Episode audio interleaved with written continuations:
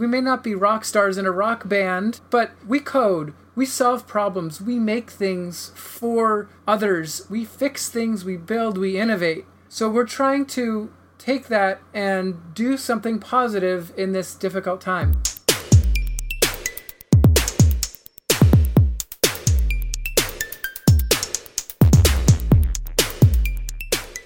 Hey, everybody. This week's episode is brought to you by Couchbase. Couchbase is an open source, NoSQL document and key value store database. It requires no external cache, supports SQL and analytic queries for JSON data, and Couchbase supports technologies like Kubernetes, Java, .NET, JavaScript, Go, and Python. Download it today at couchbase.com slash Stack Overflow and let them know we sent you. Hey, everybody, welcome back to the Stack Overflow podcast. I am your host, Ben Popper, Director of Content here at Stack Overflow, and I'm here with my wonderful co host. Say hi, everybody. Hi, everybody. Sarah, we have some great guests this week. You want to introduce them real quick, and then we can dive into some yeah, conversation? sounds great. So this week, joining us, we have Jeff Fritz, who's the Senior Program Manager of .NET Community. Microsoft, also an amazing streamer on Twitch, which we'll talk about a little bit and Claire Novotny, who is also a senior program manager at Microsoft and executive director of the .NET Foundation. We've been working together over the past two months or so, putting together a conference to raise money for direct relief for people affected by COVID called Dev Around the Sun. So excited to have them on today to talk a little bit about that. And Jeff is wearing a Nostromo hat, which you can't see on the podcast, but I'm pretty sure that was the ship from Alien. Whoa, cool. Yeah, that's right. Lieutenant Ripley. So, Yes. So, yeah, let's talk about .NET. I'll let Sarah and Paul take the lead from here, but I know that's something we use a lot at Stack Overflow. And then obviously, Sarah, you're involved at the foundation. So, kick it off. Yeah, so .NET. Well, why don't you all know what .NET uh, is and you spend time in it, whereas I do not. I'm a very Unixy guy when I'm programming, which is not often anymore. So tell the audience who doesn't spend time in .NET what .NET actually is, and then why does it need a foundation? Let's let's go to Claire because I think it's obvious both of you could answer this question. So let's start with Claire. Sure, thanks, Paul. So, .NET is Microsoft's cross-platform developer platform for writing applications. It was coming up on 20 years old now. It's been around for quite a while, but it has followed the Microsoft open source journey, and that's something that started, I want to say, in 2008, if I remember correctly, or there around, with some of the early ASP.NET MVC libraries. ASP.NET MVC is a way of writing websites that was very popular, and it was one of the earliest Microsoft projects to be open source and done open first with the community. Over time, that evolved, and as Microsoft learned how to do open source, it became apparent that it needed to have a foundation, a way, an entity that was not Microsoft, that was separate, that could help hold the intellectual property, that could help foster the growth and ecosystem of the community so that it could expand and really serve the needs of all of its core constituents. And thus, the foundation itself was born in late 2014 under the auspices of Martin Woodward. Tell us, because I know there's a lot of big open source foundations. There's Apache, and and of course now that I've said that, I, I, I've run There's out Apache. There's, There's Apache. of. There's Apache. There's Cloud Apache. Native, there's uh, Linux. Yeah, Apache's ac- OpenJS. yeah, I mean, my God, Cloud Native. Like, actually, now that I'm saying it, I'm like, I'm seeing enormous Linux enormous. Foundation. Yeah. Yeah, there's these charts of eight million products. Like, I don't think if you're not looking at this world, you might realize how many thousands of projects are actually being managed under the auspices of, of, of these orgs, right? So, what do foundations like this kind of do all day? You know, where where like you know, I've made a nice .NET component library. I'd like to open source it. It has a cool timeline function. What can the .NET Foundation sort of do for me, and what does it do for the community? The, the primary aspect of the foundation is really some of the back office functionality that most developers don't tend to think about. Things like contributor license agreements to make sure that the code that's checked in or contributed by the community has its license assigned properly so that you don't have issues after the fact that could scare off other customers. Removing that fear and uncertainty and doubt is a key component of what these foundations do and legitimizing and, and showing that these projects aren't just throwaway things, but are core pieces of infrastructure that companies and other people can rely upon.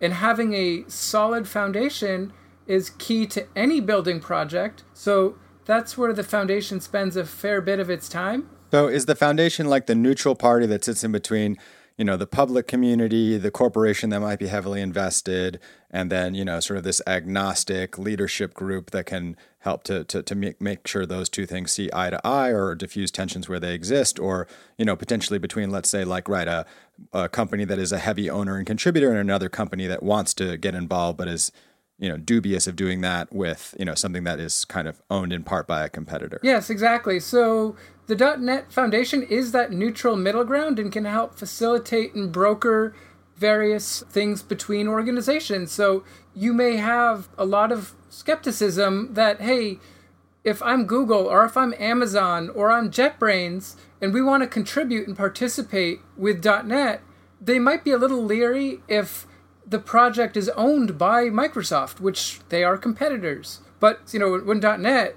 is out there and owned by, and I don't want to say controlled by, the .NET Foundation does not tell its projects how to operate. But when the foundation is the custody of these projects, the other companies can come in and feel comfortable that they're not about to have the rug pulled out from under them. There is quite literally no way Microsoft can take .NET, close it back up, and tell everyone to go, you know, in some other direction. If that were to happen, and I don't see any way that that could. People can take the code that's there, fork it, and build it again. I mean, all of the tooling is there. It self hosts, it builds, and it's out there for the public. It truly is a public project, and the foundation is there to ensure that it stays that way.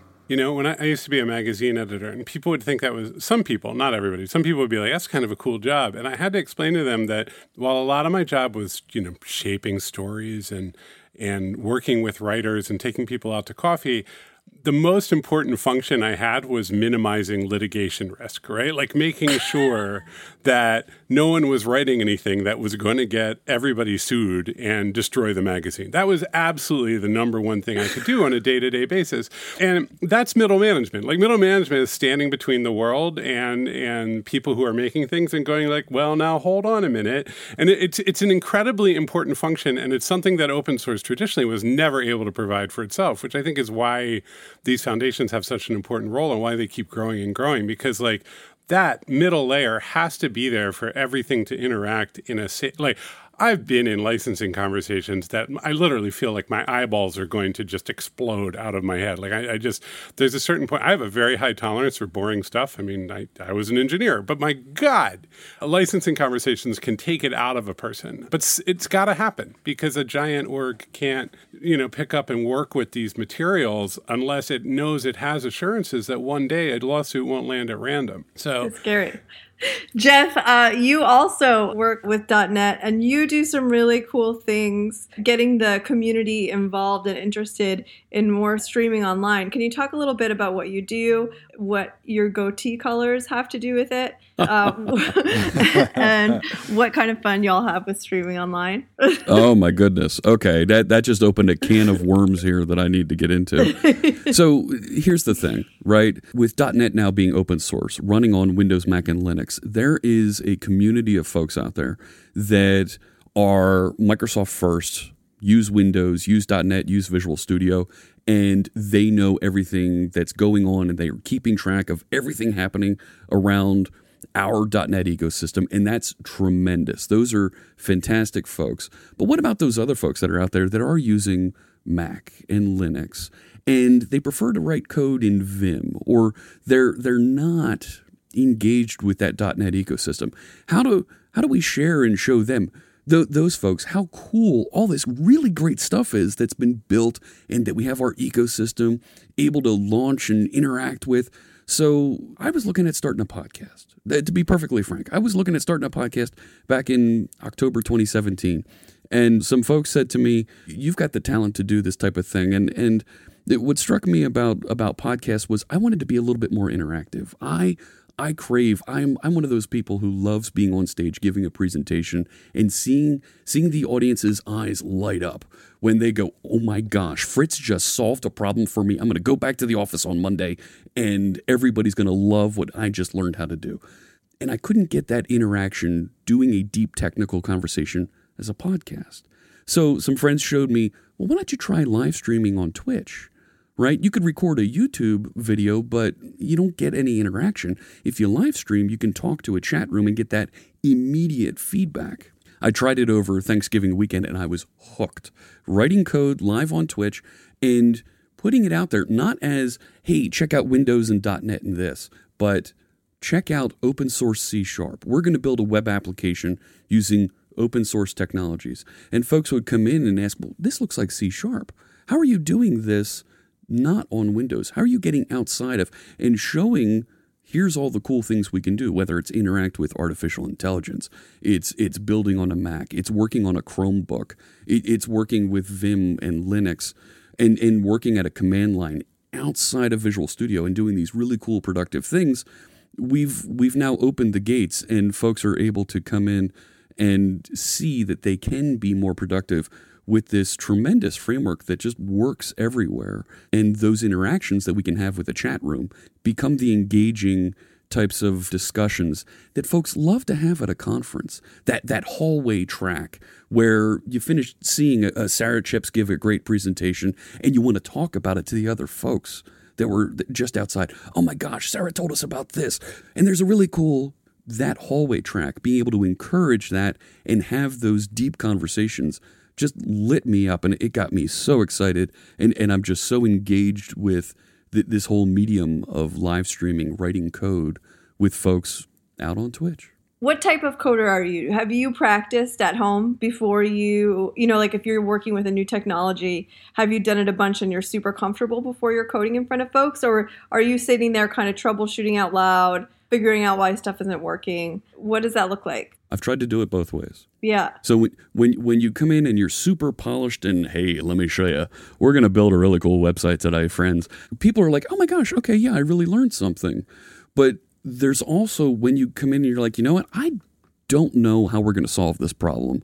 I'm not quite sure where the rough edges are on this. And you actually spend that time debugging and learning it together folks actually learn a lot more when they see you make mistakes when they see you write bugs and they follow your debugging process, how do you solve those problems? Where do you go for advice?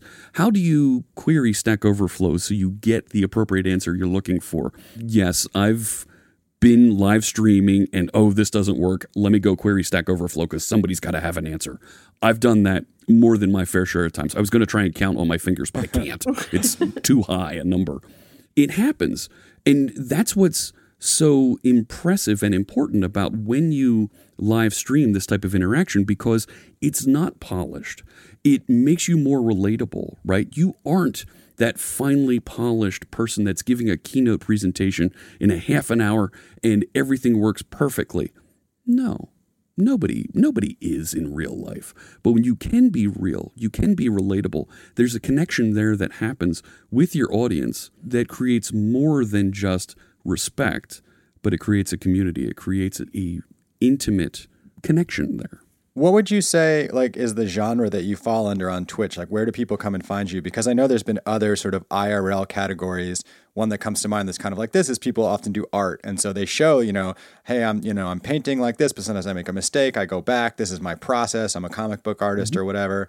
And you know, I think what you're describing is even you know applicable to sort of video games, which is like sometimes people come on and they're like, I'm a pro. This is what a pro looks like, or I'm doing a speed run. This is how you beat the whole game in 20 minutes. But often it's the best and most popular times are when like the streamer is opening up a game they've never played before and trying to figure it out and like struggling and the audience is giving them suggestions and you know they're failing and they're trying again and then they have a breakthrough and that's what's exciting for everybody right? So what like genre or like area does twitch classify you? How do people find you on twitch? So where we were was in that creative space, right? There was a creative community that you would find folks in this live coding genre working. Twitch has reorganized things a little bit here. It, it was cool to be next to some of those people that were painting and doing all kinds of different crafts.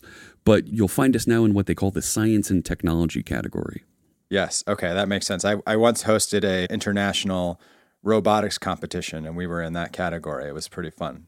There's a lot of cool stuff in there when it comes to like engineering and lab experiments and robot battles and things of that. Oh, and, and, you'll see a game jam happening, and dozens of channels light up, and they've all got the same game jam title. And it's people building all their games at the same time over the weekend. And you watch the category page, and you can see all these people building games completely isolated from each other. And, and the progress they make is just oh, so, so cool. impressive. And I brought it up. So, what does your goatee color have to do with it? oh man. Okay. They do a thing. A lot of folks on Twitch do this where they'll they'll put out some kind of a challenge. Hey, help me reach X number of followers. It'd be great if we had this level of support of the channel. We had this level of engagement. And a lot of gamers, a lot of folks do this. And I, I set out one about a year and a half ago that said, hey, it'd be great if we got X number of followers before before build. And we got there. But in, in part of that, people were saying, well, what are you going to do when you get there? What's so what if we get to 5,000 or whatever the number was? What, what does that look like? What are you going to do first? I'm like, I, I, don't know. You know, somebody wrote back and said, well, why don't you dye your, your beard rainbow? I said, who would, who would have a rainbow beard? What is that? Are you kidding? And my Twitter was filled with pictures of gentlemen with finely groomed rainbow goatees and, and full beards. I'm talking ZZ Top quality beards, like and, and it looks like a test pattern you'd see on TV. I'm like, oh my gosh, are you kidding? I need to do that. And I agreed to it. I said, we've, all right, we'll do this. And sure enough, they helped me, my community helped me reach that goal. And I only had three colors the first time I did it. So I was blue, orange, and purple the first time. And after my colleagues at, at Microsoft saw it, they said, Well, we're going to do this Visual Studio 2019 launch coming up. Could you dye it purple, like Visual Studio purple? I'm like, Are you kidding? Well, you opened yourself up to it. Right. Dude, yeah. what, you think I just do this for cheap laughs? Live the brand. Of course I will. And I That's right. did my beard purple for the Visual Studio launch. Did they send you the like you know br- the company approved brand purple, or did they let you go with your own best? Oh guess? no, I went down to Ulta, and I'm wandering through saying, where can I find purple hairspray so I can make this a thing? And came back, and I had a purple beard. A few months later, we said it, the folks said, "Well, we're going to help you get to the next goal. Will you do the beard rainbow again?" I'm like all right, we'll do it rainbow. And sure enough, we hit that goal. And for an event in Las Vegas, I had full rainbow beard. Now, when you have a rainbow beard in Las Vegas and you're walking around a Las Vegas casino, it might come as a shock to some people. They don't care. People there are like, oh, yeah, okay.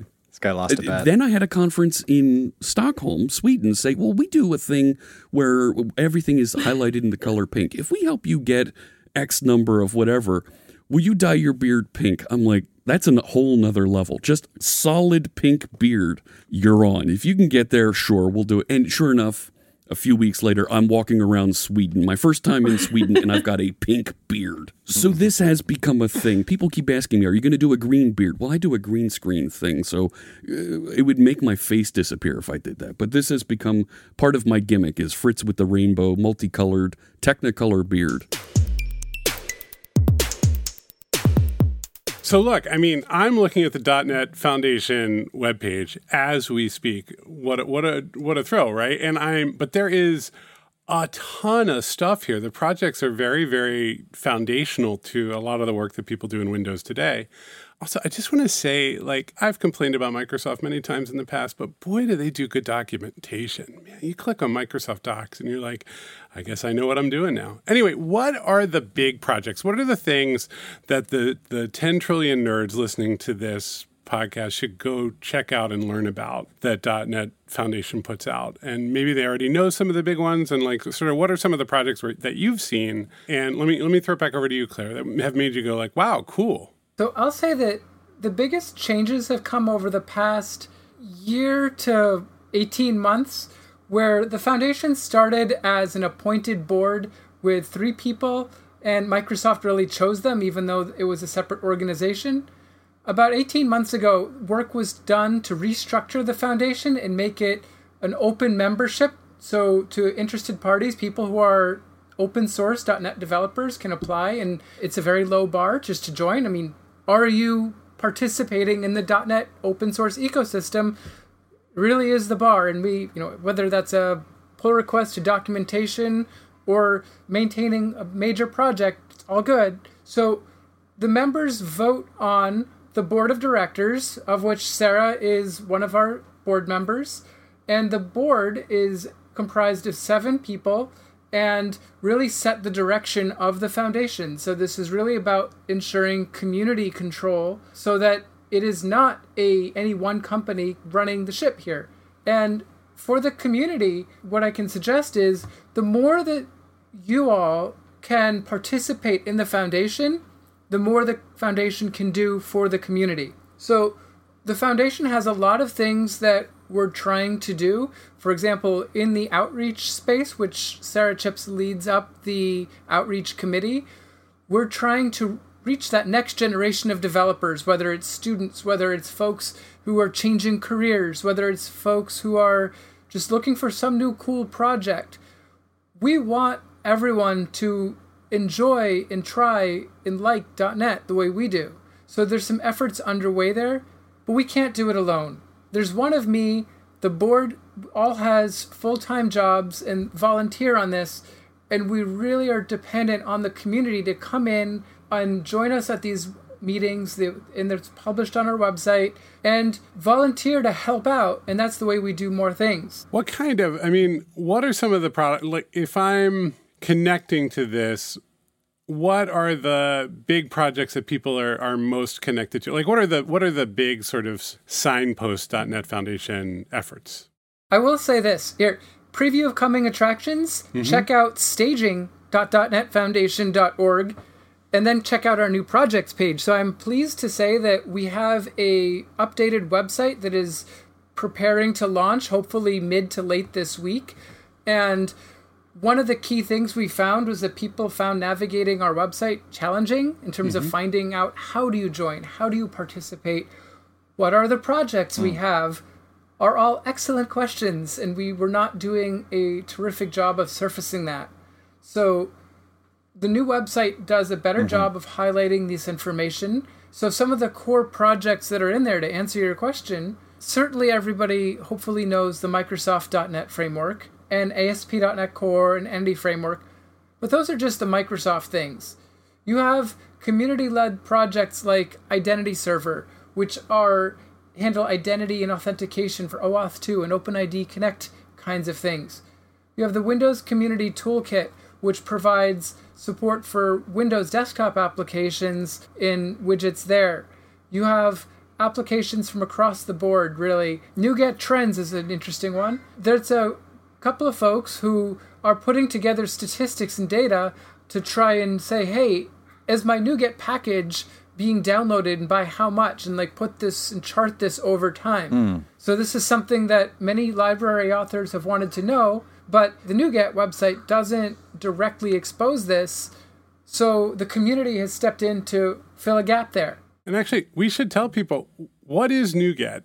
For those who aren't in this part of the universe? So NuGet is Microsoft's, or I should say, it's .NET's package manager, really. So you have npm in the Node world, you have you know, Ruby and its gems and, and such. NuGet packages are the way that libraries move around the community.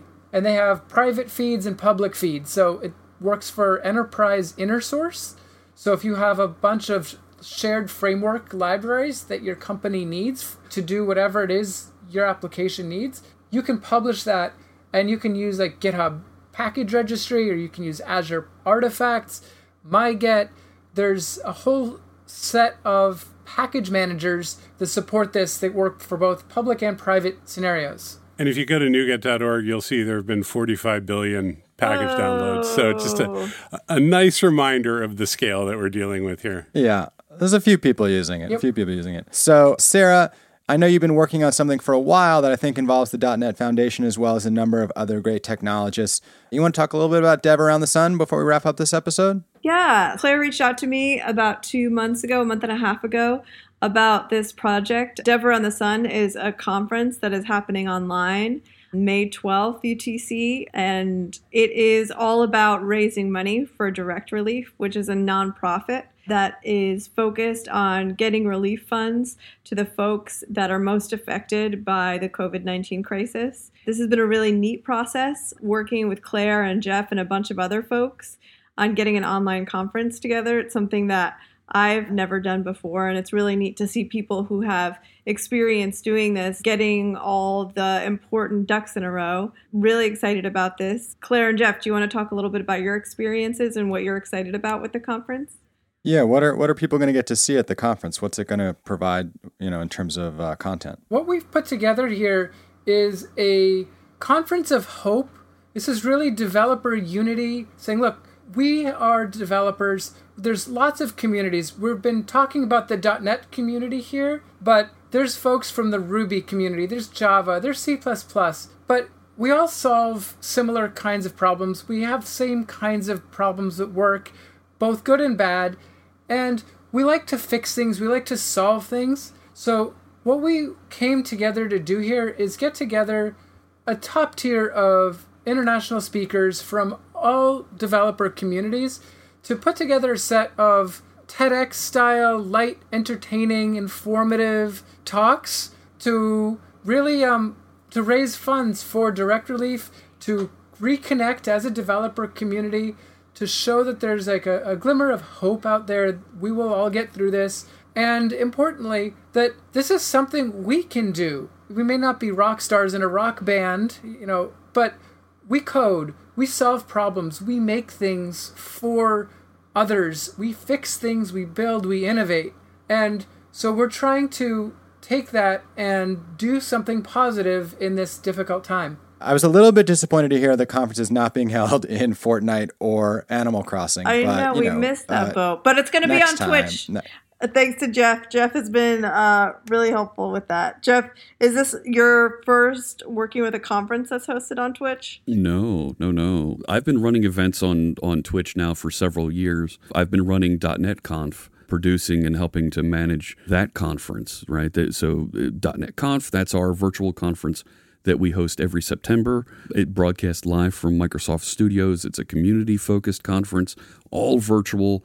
Community speakers from all over the world, and since 2018, we've been broadcasting the third day of .NET Conf for 24 hours straight with community speakers dialing in from all over the world. In this past year, we had speakers dial in from every continent. So that's a place that, okay, we've landed on, we figured out how to make this work. And uh, my stream team that I manage, the, the live coders team on Twitch, we have more than 150 different broadcasters that all broadcast on this medium. We came together at the beginning of April and we ran our own virtual event for 18 hours. We saw a bit of success with that, and we were quite pleased with how quickly we were able to bring together a bunch of folks that can write code and teach. So I guess if we're doing this on Twitch, Sarah, and we're doing the live podcast on Twitch for the first time, that means I have to dye my beard rainbow. Yes. That seems like the only option, Uh, really. yeah, that. I mean, I'm. I thought I sent you an email about that. Oh, okay, cool.